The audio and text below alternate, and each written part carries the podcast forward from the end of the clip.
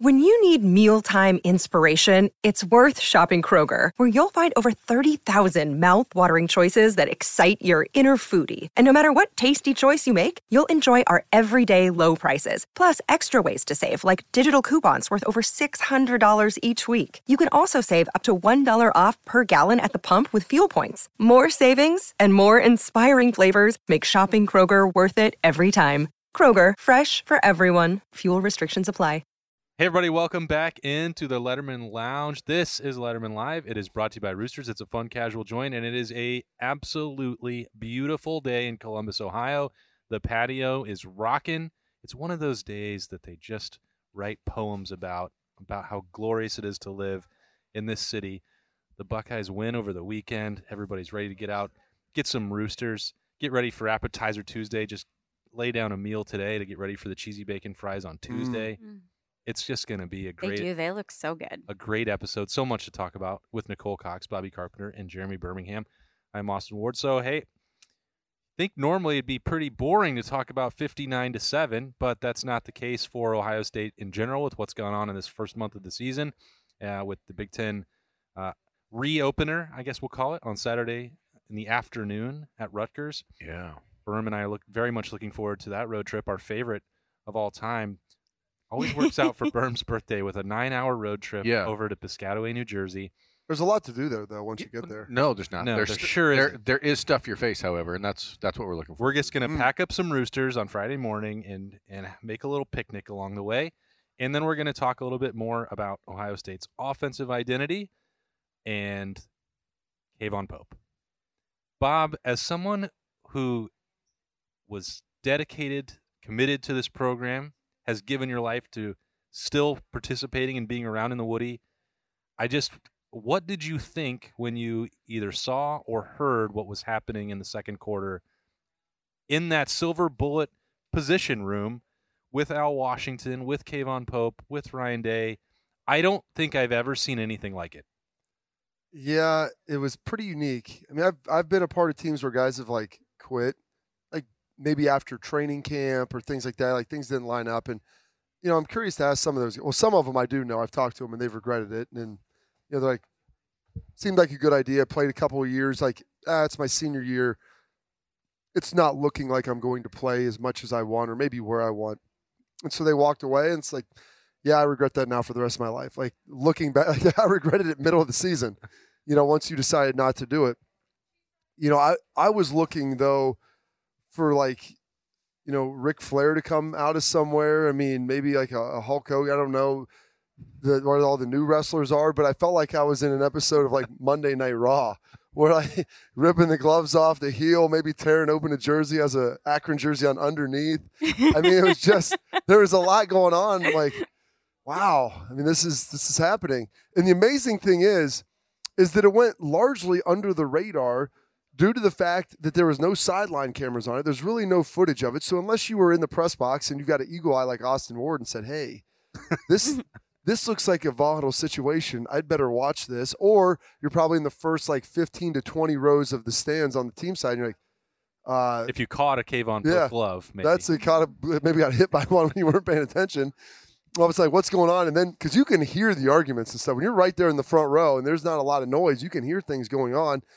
But there was still no evidence of it until actually you got to the Twitterverse later. But you know, I just I've never seen anything quite like that ele- escalate to that level. I've seen a lot of arguments.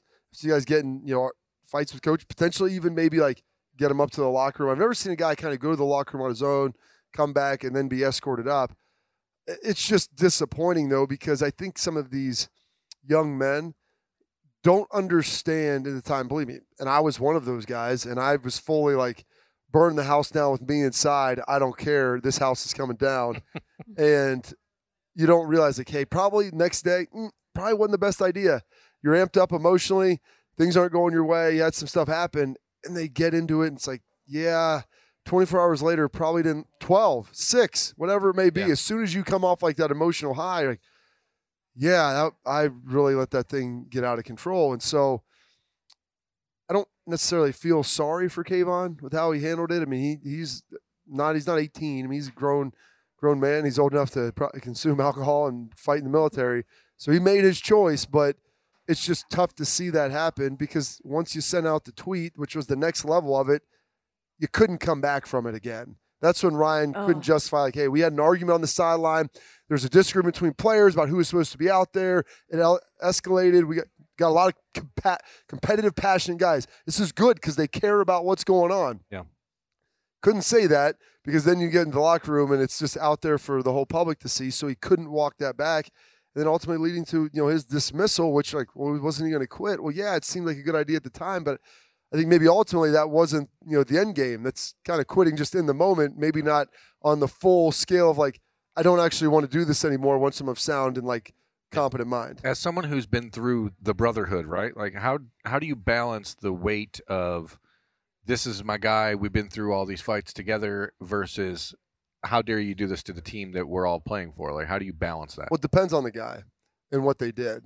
And, you know, I'm not going to sit here and, and say like, you know, K'Vaughan Pope was, you know, number one in Mickey Marotti's gold chart working out. Because there are guys who I've been a part of, like on a team where they made mistakes. The coaches are talking about it, and players go in like, listen, you, go either go to bat for the guy, you're like, we don't need him. And that happens. Like, in, in, if, if all that would have happened, even maybe with the tweet, if you're like, this is a guy who's done it right, things got, wires got crossed, X, things got elevated, you would maybe go in. Yeah. You know, and you could see a guy like Haskell Garrett, who's a leader on that defense, saying, hey, I know we did all this. I'm not saying he shouldn't be punished because you know what? Maybe she's suspended for X number of games and he has this. I always say there's worse things to life than Sure. being suspended for games. and then he has to do these things to earn his way back and to earn the respect and trust of the team again. If he's willing to do that, then that's that's a different story. But uh, from everything you kind of see, I don't think he was in that situation. Right, and that that was why th- this came to a head anyway, because he's a guy that throughout his career at Ohio State hadn't done the little things Yeah. throughout the week to earn that sort of respect and, and that sort of Big pla- trust. right, that place of honor inside Woo-woo. of the program. And so when you go out, and as you said, I mean, I, I do think that Ryan Day probably would have welcomed him back to the team. Welcomed is a It wasn't Maybe not It's well not a, accepted. It's not a probable. It was a possibility. Right. It, it, it's it's it's a, he would have allowed him back, Uh, but I think that the decision to escalate it by going to Twitter Makes it public. makes it a public issue. And and you guys, uh, anyone who's played sports knows what happens in house is Yeah. supposed to stay in house. And when you put it out there in the streets like that, it becomes the impossible. street. I In the mean, Twitter streets. in, the, in, the, in these mean streets of Twitter, man, once you do that, you can't come back. There's Ugh. there's a sign. I think there's one in the Woody. It should just say "Don't tweet." it's It, it, it- that's the and like this is where a lot of places it should yeah. Don't Herm Edwards. Don't Don't click. tweet. If you want to write it out and like look at it, then read it out loud to yourself a couple times, and then all of a sudden you're probably going to be like uh, X discard. Yeah, not don't- do not don't save in drafts. Do not send. But there's a sign in a lot of facilities, and you know, being around it, being thereafter as a former player, you know, I respect it probably even more, which is kind of disturbing some of the events that happened over the last couple weeks. But what you see in here and what you say in here stays in here, Mhm. and there's certain things that you know you can talk about and speak to, but you don't reveal in the quote air the dirty laundry because nobody wants that. No, whether it's you know, your football quote family, your personal family, friend group, as soon as you take it where we had a heated conversation and you're bringing in like a third party, you know that's that's when things start to get a little weird. especially the media, especially when you are in People like know, the Nicole in the media. no, no, not me, but the football team. They're looking for any dirt, any drama, any story to just add. No, and I'm not trying to speak negatively against the media, but there are Or people. outlets out there that would just make it that much worse, you know? And you don't, that's the last thing they need right now. And That's- it goes on to social media. Sorry, Austin. It goes on to social media because people want to be validated for their feeling, right? Mm-hmm. So he he puts that out there because he wants people to agree with agree with it. Yep. And so uh, that's where you know, I, I mean, we could get into a whole big episode about the problem with social media, but Oh, I, okay, because Uh, I was getting ready to start mm, but no, we will go. just leave it. No,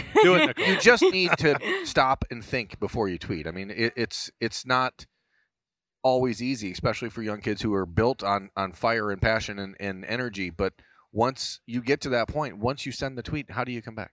and you don't and I, and, you know we just to bring like kids in i mean that's the number one thing i think a lot of parents try to teach their kids too is it once you put it out there, it's out there. And yes, you can always delete it, but guarantee with him in his position, people are screenshotting it and it it's out there and you can never at that point change it. At least if it was a private conversation with Coach Day, it's just between Coach Day and him, you know? So I mean, my I feel bad for him in the sense that it's it's a mistake and i say you know to my kids like there are mistakes that i can't fix for you you know and social media is one of them and i feel like in his situation this is a mistake that can't be fixed and i feel bad for him in that sense because that that stinks as a Well, it you know? burned up three to four years. Even if he would have transferred, you know, we're talking about Dallas Gant. You know, he's Yeah. choosing to leave. Dallas, I mean, Look at how differently it, it was handled I mean, Dallas will always be welcomed at Ohio State. You look at Joe Burrow when he like guys that leave and they go other places. Heck, even Noah Spence and how he left, you know, a number of years ago, and it wasn't the greatest situation. No. You know, look at the positive things that they did here, and you can accept that and be like, you know what, you will always be part of this family to a certain extent. When you do that, like you're slamming the door and saying, I don't want to be part of the family anymore. And you really don't mean that at the time, Yeah. or in the grand scheme, just maybe at the moment. Right. It's it's Monday morning. He's enter, uh, entered the transfer portal officially as of today. Six days ago, Dallas Gant entered the transfer portal. Just look at the difference in. I mean, they, they came in in the same recruiting class. They played the same position, and the difference in how things are handled is so extreme, and and now was so public and and so bad for Ohio State's look. I guess that how do you you know what you're saying is right. It's totally different. And I think it's a lesson in life too that there are still adults out there that are still learning not to act on their emotions. You know, like well, so, there were people, adults that were part of the Ohio State linebacker family who wanted to take exception with what happened and took K'Vaughan Pope's side. And I, I have to sit here and say, look, compare it to what Dallas Gant did or the way that Teradja Mitchell, this person that should know better, like K'Vaughan Pope was not in the same situation as these other two people. That is just a fact. Yep. This is, if this had been the first or second or third, fourth time that he tried to quit the team, then you have a different conversation. And then the other part that you're talking about, Nicole, forget about even taking it to social media where the whole world can see it. There were 95,000 people in the stands. So even if big, the Big Ten Network did Also, that's pretty solid, by the way. it was a good crowd. Focus on that. And the tailgate scene was also much livelier, anecdotally, from when we walked in. So people were back.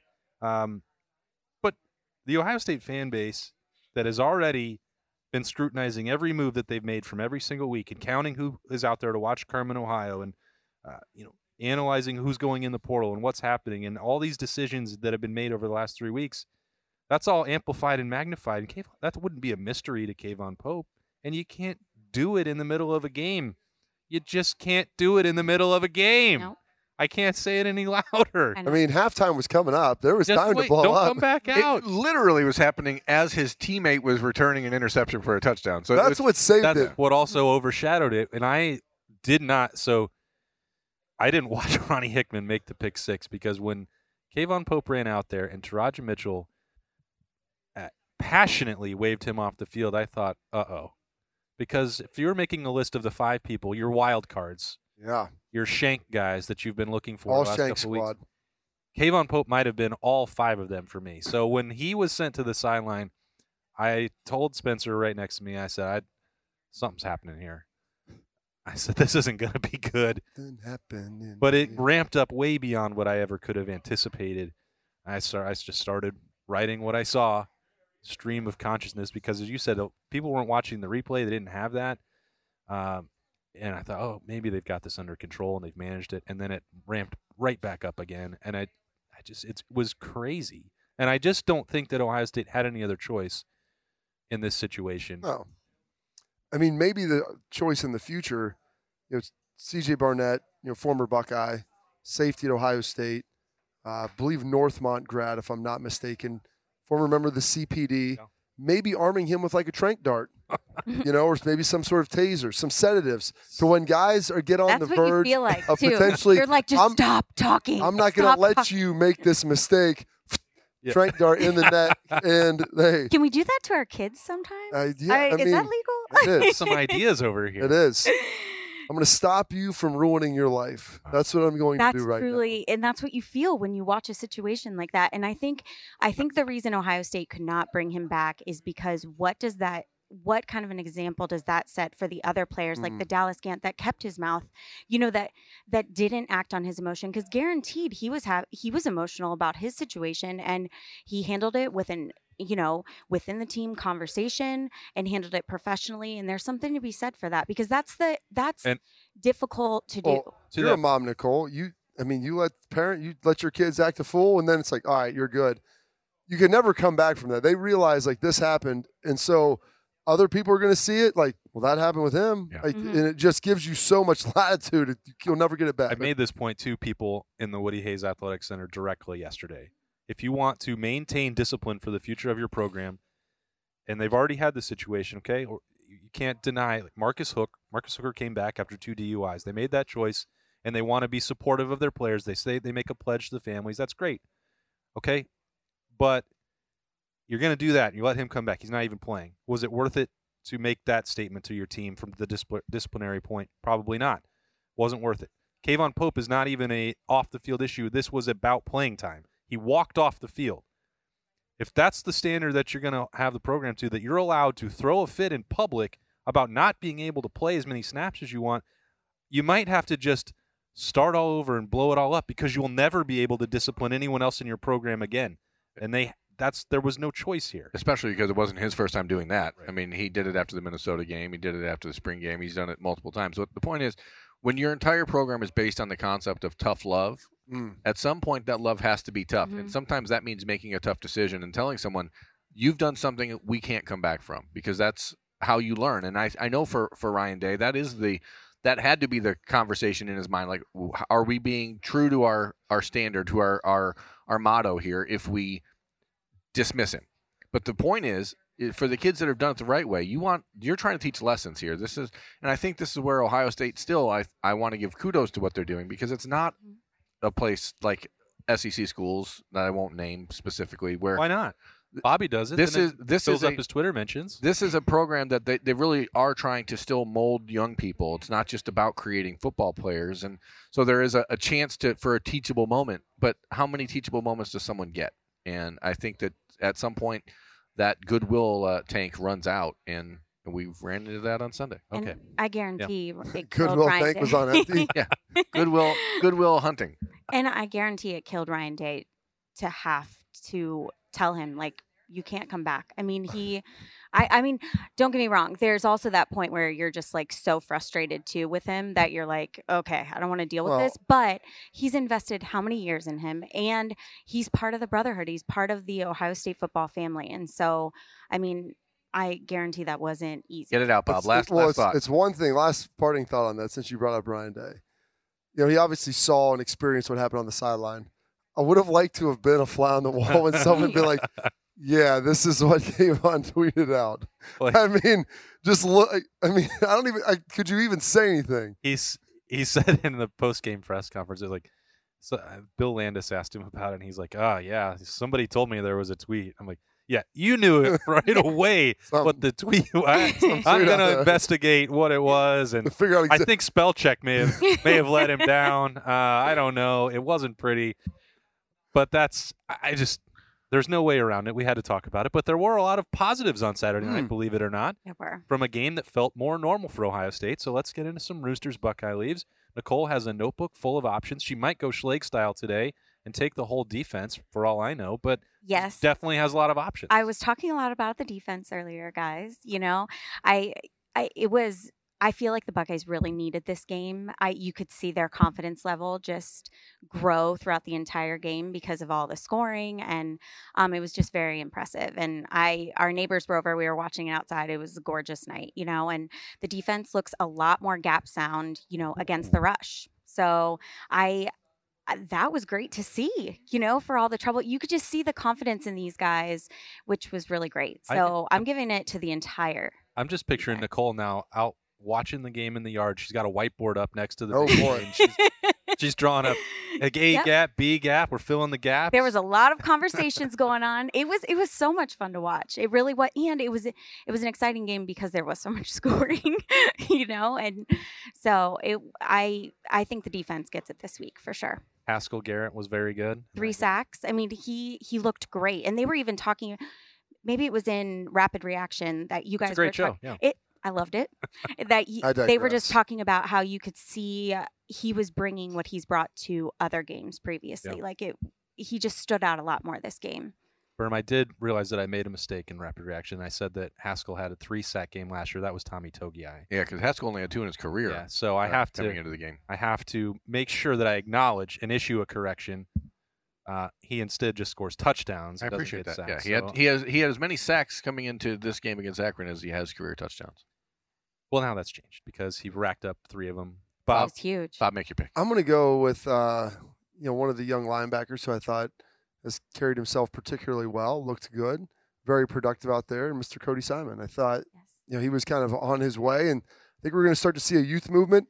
And I want if you're going to play young guys, I want young guys that are dudes that carry themselves the right way. Like Cody Simon's going to make some wait a minute. You wanted wild cards and guys stabbing people with Cody knives? Simon, Now, I, I think I now think you Co- want a future president? Well, I listen. I also think that he might have the ability to stab somebody. The oh, rules are changing for what a president's allowed to do. A hundred percent. Well, that Or makes what you'd be willing to do to get there. Cody Simon speaks with authority. you can hear him talk. He has conviction. He has a high GSF. Things matter to him.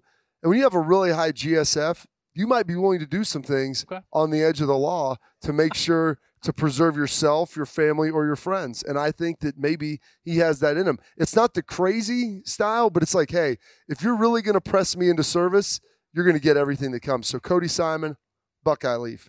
I like. I like it. Bob was way more excited to give him out this week.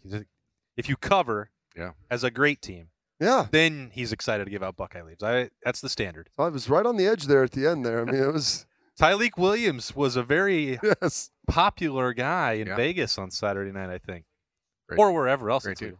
Uh, I've got a unique approach to the, to the Oh, old yeah, Roosters yeah. Buckeye leaves here, and this is uh, as because of K'Vaughan Pope. My Buckeye leaves go to Dallas Gant. It goes to Demario McCall. It goes to Sevyn Banks. It goes to Steele Chambers. Hmm. It goes to a lot of guys in the program that have been there a long time, that have been waiting and been forced to, to make some decisions to move around, change positions, and have done it in a way that uh, Berm, I love it. is is a He's prof- my kind of guy. it's a respectful, professional manner. Master Teague, these are kids who have, some of them may still end up moving on, but they've handled themselves the right way. And I think that in a program that bases Marcus itself, Williamson. Marcus Williamson, another guy, like this is a, a program doesn't get built overnight. You have to have guys that understand the sacrifice that goes into it and are willing to put themselves behind other people. Uh, and so when I watch someone like Master Teague, who has clearly been a team leader for Ohio State now for the last three years, he, he's been put down into the, the third spot in the running back order. Mhm. Hasn't complained at all. He just goes out there and he runs his butt off. He scores touchdowns. Maybe he's going to find another spot someday. Maybe he won't. Marcus Williamson, a guy like that, who's now coming into the season in, in his fifth year, has been usurped usurped in the lineup by a guy like Cam Martinez, who all all Williamson did is go out there in the second half and play the entire half and play his butt off. Play hard. And that's all you can ask for from these kids and and not everyone's going to make it to the NFL and I think there's comes a point in a in a career where you realize that what you've given to the to the program what you've given to the school you've put that time into uh, directly impacts what you're going to get out of it the rest of your life and I think that you see some kids who've really just made that decision and, and I think they they deserve it That's my favorite by far. Love Marcus. Berm, Great I just kid. love it. Wow. what about you Austin you Really, really cook something up. Now I just have to talk about the game wanna after you did all that. you want to follow that up Not really. That was amazing. That I love that. sucks. sorry Why didn't you just go last if you were going to do that? sorry about that Now I have to talk about like Kyle McCord just having a great first start and winning Yeah. a game.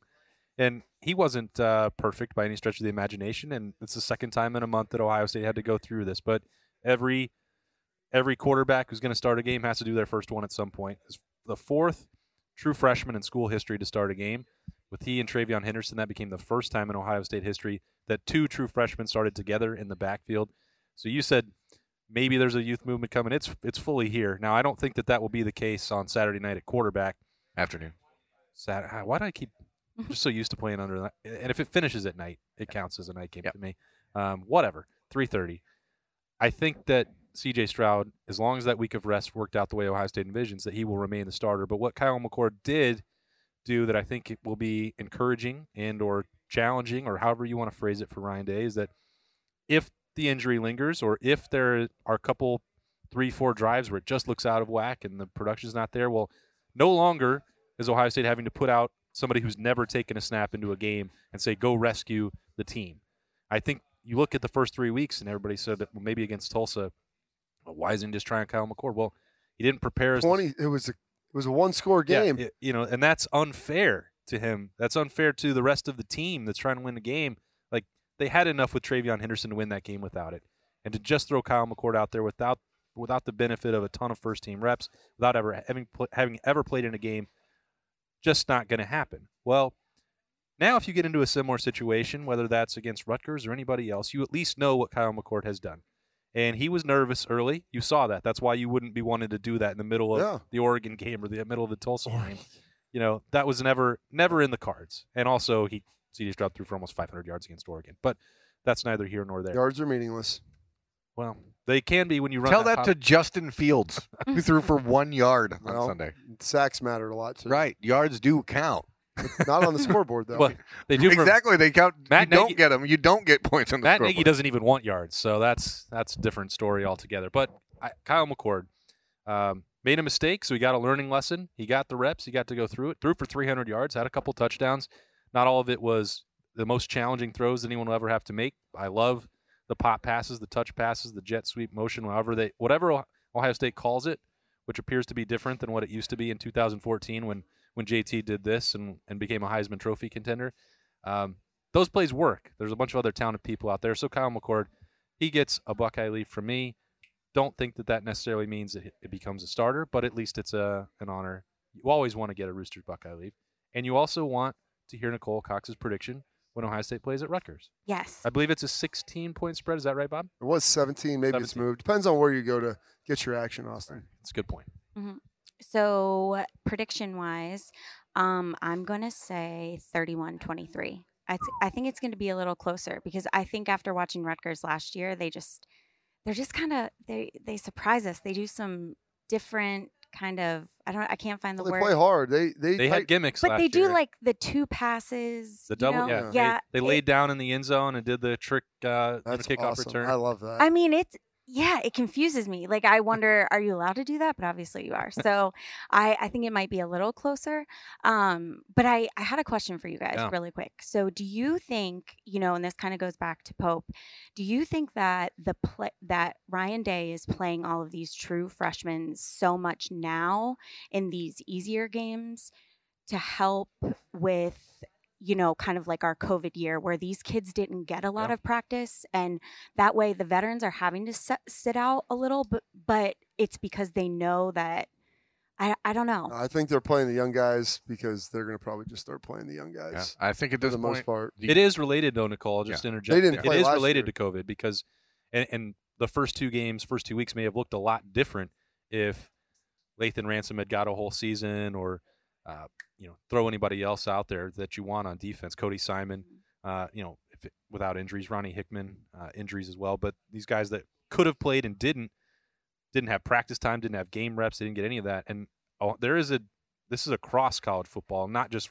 Ohio State Yes. that if you look at Clemson being an absolute dumpster fire on offense, if you look at Oklahoma struggling every week and Spencer I Spencer feel like it's everywhere. Yeah. at every every team is dealing with this, and that's what's made the first month of the season so wild. It's not just Ohio State that's Right. dealing with this.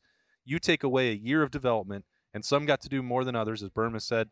Maybe the rules were different in different parts of the country, but you're still seeing teams in that in the SEC, definitely in the ACC, that are having those those problems. You lose those practice reps, the development, the game reps. It's hurt. It's catching up, Mhm. and it's almost like a lost year. but, but overall, these young guys just might be better. Yeah, that's a great point. We're gonna let Nicole get out of here.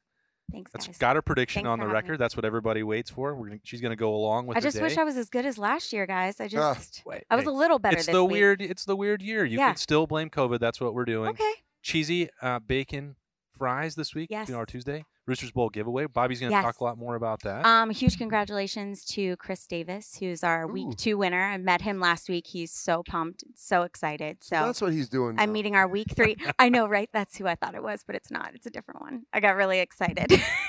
Different Chris Davis. Congrats Yes. to him anyway. yes. We're gonna take a quick break. We're gonna eat some more Roosters, and we'll be right back with Lettermen Live. And now with some early bowl predictions, Bobby Carpenter. Well, Austin, what I'm seeing here is 12 lucky Roosters guests are getting the opportunity to travel to this year's Buckeye Bowl game. Each trip comes complete with two tickets, airfare, and hotel. One prize winner will be chosen each week.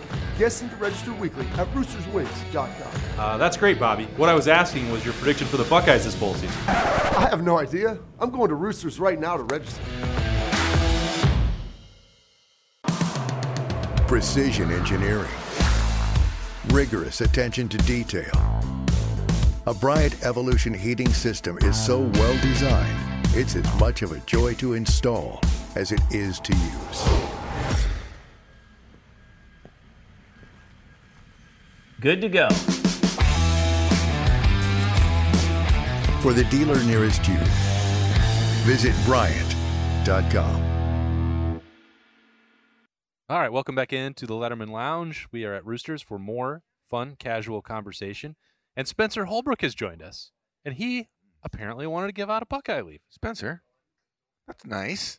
I'm going to give out a Buckeye leaf. I'm Wow. going to be very nice. I'm feeling pretty good on this Monday. Uh, if anybody knows, uh, Steele Chambers has not, and I have not always been on the best of terms. You haven't? Why? No. Um, there, we, we, there was a, a social media incident. Um, so I'm going to clear the air. Never, never tweet. Never tweet. And is the lesson. Actually, I just tweeted a story link, but I Oh. guess I can't even tweet those. Oh. Um. Anyways, Steele playing really well at linebacker right now. He he looks like a guy who should have been playing linebacker a long time ago, and uh, if he would have, I think he probably would be one of the leaders of of that unit right now. And he's becoming one, anyways. And so I think he deserves a Buckeye leaf for finally accepting the role of linebacker, finally making that move and and going to that side of the ball and dedicating himself to it. And he was second on the team in tackles. He had a pass breakup. He had a quarter. I think he had a quarterback hurry, tackle for loss. Like he's flying around making plays. Uh, in a room that looks pretty shaky right now, he's kind of becoming one of those stable guys who I think Ohio State's going to have to rely on down the road in the big in Big Ten play. So I think he deserves a Buckeye leaf because I think he's just getting started of what he could do. Bob, do you think that players who have an offensive background, it's easier to make that adjustment to defense than? than what? Coming from a special teams well, no, background? just I just mean like for someone like who who's really has an offensive mind. Yeah.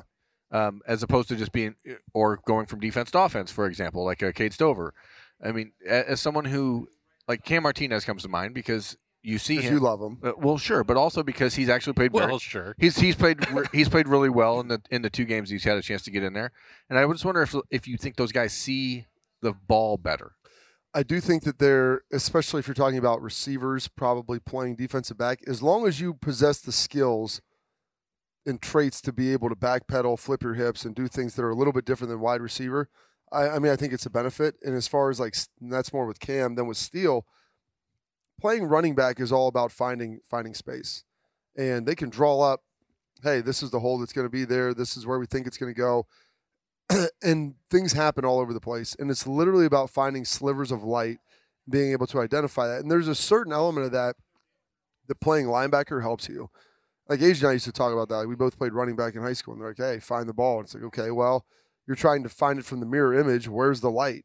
You know, I know I'm supposed to be here. I take care of that, but there's no way they're running there. And you start to fall back, and you can get it on plays. And I watching Steele play, and just seeing him some in practice, I feel like he sees that, and because he doesn't necessarily look like he when he first started like fully certain about what he was supposed to be doing. Yeah. But he did a great job of finding open air and just had a knack to be able to do that. And that's probably seeing that reverse picture of what he normally would see at running back.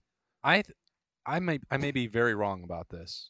The explanation that the coaching staff always gives, that Ryan Day gives, when you're talking about moving positions for players, whether that was Demario this year, whether that's been in the past with Sam Hubbard or Cade Stover, uh, but Steele Chambers specifically comes to mind. So, well, the player needs to buy into it. We're not going to force somebody to move positions. But in the case of Steele Chambers, I I always just wonder like, why don't you?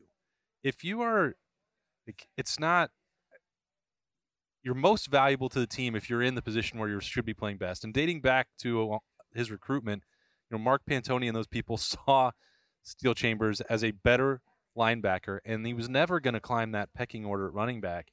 And so I get it that if somebody's not fully invested in, like, I think I'm a running back, you don't want to make, they may not, tr- I don't be as committed to the process at linebacker. But if that's the case, like what are they actually giving to the program? If you say need you to play linebacker, this is where you're going to be best, and we're going into the spring game and Rowan McCullough is playing at linebacker, like Oh god. it couldn't have been more clear that there was a need and it matched up with his skill set. Like why? I just don't get why they didn't say this is it. And if you think you're a running back, uh, the transfer portal is available, and I I get that that also like Isn't that may- probably why they don't do it? Because yeah, but like, what value was there to Steele Chambers being at running back?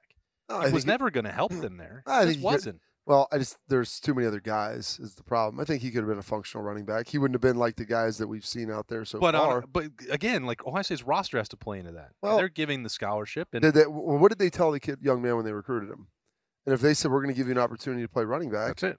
I mean, so if you say They well, you can't play this anymore, you essentially lied to the guy. It Now was. you can go It in- was. You're going to have the opportunity to play running back if the, if that's what you want to do, and then we'll see how it plays out. But how long is long enough for that opportunity? Because we saw him for a couple years, and again, I'm, this is be nice to Steele show, but you know he's putting the ball on the turf, and if that's, you told that's me why he wasn't you, getting on the if field. you told me that I had the opportunity to play a particular position when I got to school there, and it was my choice of what I wanted to do, then bleep everybody else. I'm going to do this until I don't want to. But al- And so you can say, well, you're going to take my scholarship, you're going to bump me off the team. Yeah. Like that's okay. Now you're a bad dude. You, you might as well be coaching the SEC because you're straight up lying, lying to guys when you're bringing them in. So you may look at it while you're taking up a roster spot. Well, you know what? I don't give a damn what you think because it's this is my career and I'm going to do with it what I want. And if I if I want to stay here and try to wait it out and grind it out, and maybe you've told me in so, not so many uncertain terms that I'm never going to be able to get on the field there. We will recruit over you. You won't get over there. And if this is still what I want to do because hey, I don't care about playing the next level, even if it's just me doing it in practice. I enjoy this more than something else, then I'm going to continue to do that. Yeah, I don't think it's a, an entire coincidence that the decision to finally give linebacker a try lines up pretty nicely When it's with, pretty thin. with TreVeyon Henderson showing up on campus and going, "Oh, okay, well that might be a mountain I can't climb." Because if you look at the the rest of the room before a guy like TreVeyon gets to, to town, it might be a little bit more manageable. And you say, hey, there's not a huge gap between Marcus Crowley or Master Teague or, Yeah. or Miyan Williams and myself. But when you see a guy like Trey, and then you start to see the the opportunity at linebacker where the depth is so just exceedingly thin. Razor thin. Yeah, I mean, th- at that point you go, well, this might make more sense. So maybe that's what takes so long for it to happen. But you you have an opportunity. You only have a, a limited window of opportunity to make an impact at a place like Ohio State. And right now, and I'm telling you, it's probably the surprise of surprises for me this season is that not only does Steele Chambers look extremely adequate at linebacker, but he looks like he's getting better every single week. And I I think the kid the kid's going to be a, a contributor at that spot throughout the year. Maybe for us, it's just because hindsight is is so clearly 2020 that you know this move should have been made so long ago. Well, you know we Yeah. don't we don't exactly know everything that went on there. Maybe he was going to, and they're like, wait, let's see what how this shakes out in the spring. So maybe we're a little too quick to. But Bob's right though. Maybe I mean, he if is if, right. if if Steele's mind is set on that, it doesn't matter what people are telling him coming out of high school. I told him as a recruiting analyst coming out of high Expert. I, I thought his best future was at linebacker when I saw his tape, I, I, and he got pretty uh, bothered with me back then when he was still in high school because I thought that, and I was I was writing that I think his future is at linebacker, and that's not what he wanted to hear. And for a lot of these kids, when and Bob, you know this better than anybody, when you're at a, a level like Ohio State or or above, you have so much confidence in what you can Mhm. do that you sometimes can't hear anything from other people if it if it doesn't you know jive with what you feel. I mean, you look at certain guys. I mean, to the detriment of their careers, to hold on to a certain position. Terrelle And- Pryor. yeah, a hundred percent. And that's what and that's what I'm saying. Is like if you're bound and determined, the decision when Ryan Day says you know it has to be there, you've got to own it because if you don't want to do it, you're not going to be productive over there. You ever we think it's like perfectly transferable. Hey, you're going to go there and work exactly as hard. Well, I don't really want to do this, and I don't like it. And this is why I like playing football. I like playing this position. And so it's like, are you a football player? Do you want to continue to play the game, or do you just want to continue to do this? And that's those conversations you know need to happen. Part of it is the coaching staff. You've got to be you got to be able to sell them on it too. Yeah. and present them an opportunity. Which they're hey, we have an opportunity here. Probably not as much over there. We're pretty certain we can get you on the field, and assuming that you're as half as decent as we think. And so you have to begin to pitch that to them. And from a guy like and they there was position shifts during my career, and it's like, hey, we need you to do this for the team, and then this is also how it will benefit you. Now, this is what you're going to have to do to get better, and this is how we're going to work it in and, and be able to kind of transition. But it's ultimately going to benefit you. Here's how. And so you get the guys on board, like, okay, I've never done this before. I didn't envision myself doing it, but now that I am, I'm going to own this. And I think it's something you start doing. He's like, I guarantee you, after three or four days, and people are like, hey, you're doing a pretty good job. And like the coach is telling, players can see it. You can see it on film. Like, you can't fool the room. Like, then all of a sudden, there is that level of buy in that probably may, may not have been there if after, you know, fall camp. It's like, hey, you got to get over here. I think it's fun for people to like take shots at Al Washington in that linebacker room right now. But as Austin and I were talking about this uh, on Sunday night, like I think if you look at the room, despite the loss of K'Vaughan Pope, despite the transfer of Dallas Gant, you're you're seeing development out Injury of Steele Chambers. You're, uh, injury to Mitchell Melton. You're seeing development out of Steele Chambers. You're seeing Teradja Mitchell make plays and, and be active and be uh, a, a you know he's making mistakes. He's missing some tackles he, Yeah. he needs to not miss. But you're seeing Cody Simon start to elevate. You're seeing Tommy Eichenberg slowly get better. He had he, he's not as athletic as the other guys in that room right now, and so he, he looks maybe a step slow. And, and certainly part of it is the muddiness of what they were seeing in front of Sure. them, and now uh, that started to get cleared up a little bit Yeah. against Tulsa, where guys were going and doing what they were supposed. But I think that room's getting better, and Yeah. I, I think that even though it's now extreme within, I think Palaie Gaoteote has played fine when he's been on the field. He just needs to get more reps. I think it, the room needs bodies, but I think it's actually playing much better than it did three weeks ago. Bob, do you think that that's because Al is is his own kind of coach? He's he's more of like a rah rah guy, and, and you have to kind of buy into what he's he's preaching to you. Like you can see the young guys. Cody doesn't know better. He's only been coached by Al Washington. These these other some of these guys have only been coached at linebacker Ohio State by Al Washington. Those are the guys right now that seem to be really picking it up. And Tarajan is an exception because he's just he's a leader of the defense. But some of these guys who didn't have Al their first or first year or two don't seem didn't seem to be uh, playing as well as the guys who have had Al solely Al in their career. I mean, everyone told me Billy Davis was terrible. I mean, that's not that's not the narrative. So shouldn't bring it in Al. Like, and now people are saying, well, Al might not be a very good coach. Listen, you have to have good players, and then you have to have players that care a lot. They may be talented, but actually care about doing what they're supposed to do. Cody Simon and Tommy Eichenberg are not going to make the same mistakes twice. And I think for that fact, you know, Teradja Mitchell, I could, you could probably throw him. Some of those young guys, they're conscientious. They care a lot. So when you make a mistake, that's cool. Let's not do the same thing the next week.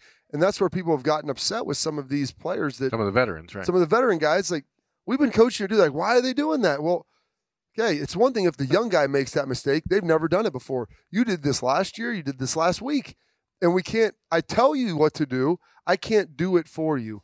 And I don't think it's like Al's coaching style. I've watched him go out there and coach. I think he does a good job. He, he the the points that he makes, the the level and area of expertise and instruction, I think is on point. It's a matter of sometimes guys being able to absorb it and understand it, and then take it to the field. And I think some of the guys that are playing a little bit more now, they're doing that, and you're that's why you're starting to see some of that growth.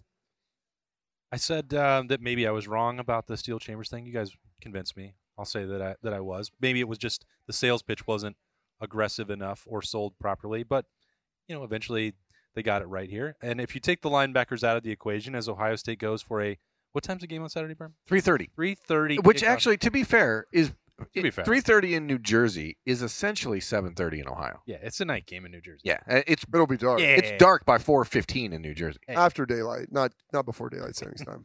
Hey, What day is it? the game is Saturday. Saturday. Saturday. We're See, gonna- see Lubranos. So there's this little uh, Italian joint we go to. It's don't called, tell. No, don't. It's tell. called Lubrano's. It's right next to uh, uh, an, an, an adult store uh, for beverages. Um, I thought the name Lubranos might be an adult, like some Well- sort of adult. Well, no, no, but we like funny story about that. we like to go to Lubrano's uh, before the games in New Jersey. We like to go to Stuff Your Face uh, in, in in Piscataway on campus. Two of at the Rutgers. only four things that you can do in Piscataway, Yeah, New Jersey. but- Stuff Your Face is, is definitely primo stopping grounds. If you're an Ohio State fan and you're going to Rutgers, go to Stuff Your Face. you were talking about Lubranos, however. I know, but I, then I started thinking about those Strombolis. yeah, about those Strombols. Strombos. Uh, Um, bef- bef- you'll actually enjoy that story, Bob, but it's not really one that we should tell on the air, so we'll just save that. Uh, if you take the linebackers out of it, Saturday afternoon slash night, What does Ohio State have to show you to win this game? What do they have to prove? What question is most unanswered about this team as they head into game number five, which feels like game 15? Well, I think defensively, and this is even going to be, you know, I think for the offense as well, but it's more noticeable on the defense. Greg Schiano really played it pretty straight against Michigan. They really didn't do a whole lot. I mean, they got I didn't down. feel like they were even trying to win the game. they're trying to keep it close. It felt like, okay, down, what, 23, they come back, they make it respectable. It's 13, 20 13 at the end of the game. They really didn't feel like they sold out, like not with all the bag of tricks they had No. last year against Ohio State. So there's going to be something in there that you're not ready for. And their coach is going to tell them, like, we can't sit here and just practice all these crazy things that we think Schiano, Greg Schiano might do. We've got to use our rules of our assignment. They may come out in a formation or something that we've never even seen. We've got to stay calm. We have to adjust to it and be able to get it stopped, and then we'll get back to their normal stuff. And so, I, for we're talking about playing a lot of young guys. It's hard when you're young because you haven't seen enough stuff before. When you're older, like yeah, we saw this a year and a half ago, and maybe some version of it. Yep. We'll do this and that, and boom, it's fixed. And you don't give up a touchdown while you're trying to fix it, which is also key. So that's that's some of the things that I'm looking at. Like Greg's tough. He's an aggressive coach. They'll be ready to go, but he ultimately th- there's going to be some wrinkles I think in this game plan that you know they haven't really seen all year. Maybe a crack toss to the boundary. Well, yeah, that's Definitely seen that. hard to get ready for that. Yeah, it's such a novel concept. Greg's Greg's teams do one thing: is play really hard. They're they're it's a tough team. They're they're just tough. Like against Michigan, you saw them. Like Michigan was punching them in the mouth early, and, and Rutgers just the Tampa kinda, Bay Buccaneers played so hard. kind of didn't go away. Hard. Like In all fairness, he did want them to fire off on victory knees, and they did do it, which I Yeah. can't believe all the guys did. like the the toughness aspect is something you're going to get from from Rutgers now nowadays. And so I think I just need to see from Ohio State that level of defensive toughness that you know, in all honesty, really wasn't there against Oregon. Yeah. Was was spotty against Tulsa. Like you need to come out, punch them in the mouth, show the toughness, match the toughness of Rutgers because they're going to be up for it. And then that's when the talent kicks in. You're you're so much more talented than them across the board. Like if you can come out match the toughness, I think that's when the talent will show, and that's when you could see you know a pretty lopsided score uh, once uh, once that talent does kick Mm. in. I want intestinal fortitude. Okay, Ooh. I want to see Javontae Jean Baptiste and Tyreke Smith and Zach Harrison and Taron Vincent. I want to see those guys when they're back in the lineup after taking this week off against Akron, when most of them could have played. I want to see them realize that their job is in jeopardy because the young guys are coming, and they're not. The young guys are not going to be just handing them their job back. No, And I want to see those guys who we were counting on, uh, you know, at the beginning of the year, uh, that defensive line was supposed to be the ace in the hole for Ohio State as the rest of the defense figured itself out. And the defensive line, up until the game against Akron, which doesn't count entirely, but nine sacks, um, uh, 10 sacks now in the year for the defensive tackles for Ohio State, only two for the defensive ends. Something has to give when it comes to the young guys, whether it's JT Tuimoloau and Jack Sawyer keeping um, Harrison and JJB and, and Tyreke Smith off the field. That to me is the, the first thing. Those those defensive linemen coming back have to be dominant. Um, second, I just I want to see if CJ Stroud can prove that he's the guy and, and be a not. I know CJ Stroud's a leader on the team, and I, that's not a question mark. I want to see him if he's ready to go physically, go out there and, and dominate a game. If he's not, and this is going to maybe sound counterintuitive, I don't want him to play. So, that's well. I mean, I if he's not ready, no, I'm with you. It's not. We're not putting our toe in the water here. Right. Like this isn't wading into a zero entry. This is, hey, buddy, we're we're jumping off this cliff in Jamaica. I don't. Are the rocks down there? Maybe the guy jumped before me. He landed right there. I'm going to land in the same spot. I watched him come up. All right, 40 feet. Whoosh. Let's go. the way I came at it, I just, I mean, the way Berm put it, I was trying to think if I disagreed with that. I don't think I do because coming out of Saturday night, my takeaway at quarterback was Ohio State can win the Big Ten with any of the three. I said that in the spring, and I feel that way now. I, there's more evidence that Kyle McCord could potentially do that, even if it was just Akron. But the most important thing for Ohio State is to play a healthy quarterback. Mm. So if CJ Stroud is not healthy, then you shouldn't play him because all, they need somebody to take advantage of the three best wide receivers in the country. and the best running back in the Big Ten. And you know you can't have this situation where you never know what's going to happen if he's going to, you know, pull off of a release because there's a pain in the shoulder and throwing high because that. I know that C.J. Stroud has a legitimate excuse for some of these throws, but it it doesn't quite work as well when on the very next one he can throw a 50 yarder on line to Chris Olave. So they need to once they decide if he's healthy, CJ Stroud is the guy. But what they need more than anything is a healthy guy because so there, you cannot forfeit the advantage that you have with the rest of that offense. Greg Schiano is going to throw some stuff at a young quarterback that's going to be confusing no matter what. So if you if you throw that out there and then you have to deal with the the uh, uncertainty around the shoulder and that part of it as well, then it's just another wrinkle that you just don't need. If you're going to have a quarterback out there making mistakes or or throwing, I, I don't care which one it is. So as long as it's a guy that is going to be 100% able to go as hard as he can go the whole game, that's that's what matters to me. Wouldn't surprise me if Greg sent some pressure. You're going to put Stroud out there and he's got a bad shoulder. Like, Yeah. let's get to him. Let's make him uncomfortable. We'll see if he gets hit to the ground once, how good it feels, and then then make your decision. And I think the the added layer to this is nobody is expecting a quarterback controversy whatsoever. But the longer, if CJ Stroud is to sit against Rutgers, the longer he is out, the more body of work uh, Kyle McCord has to put together. And then you're talking about going into you know mid to late October, and you're still wondering, okay, who's the quarterback when CJ Stroud is healthy? I think this this is a huge week for that quarterback room, just because if he's not healthy, and then McCord goes out and plays well against Rutgers, and then you say, okay, CJ, are you 100%? And if you know, if he says yes, then okay, go out there against Maryland. If he says no, then Kyle McCord's getting a third start. And so I, I think this is a very big week for that quarterback room. Well, I think if the situation is serious enough that he can't play for two weeks, then you're not just talking about rest being the, the fix for that. Absolutely. But, but we'll see. I'm also not a doctor. I just host Lettermen Live at Roosters every Monday.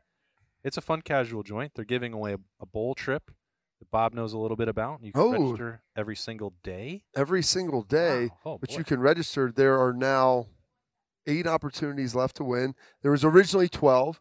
Go to roosterswings.com.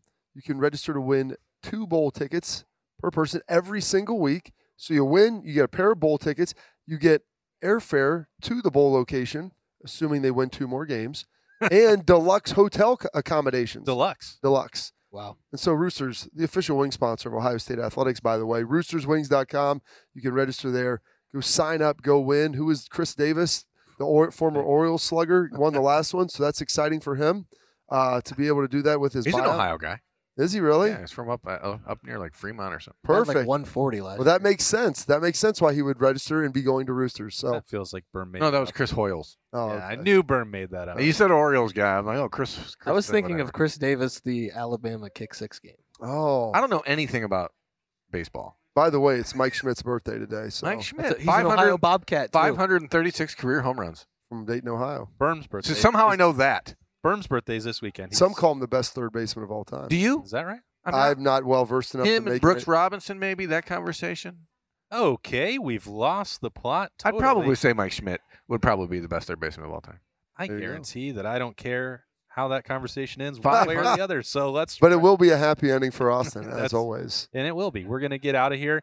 Thanks to Nicole Cox and Roosters for having us back in the Lettermen Lounge. This has been Lettermen Live. I've lost control of the show, so it's time for us to go. Thanks to Nicole, Spencer Holbrook, Bobby Carpenter, Jeremy Birmingham. I'm Austin Ward. We will see you next time.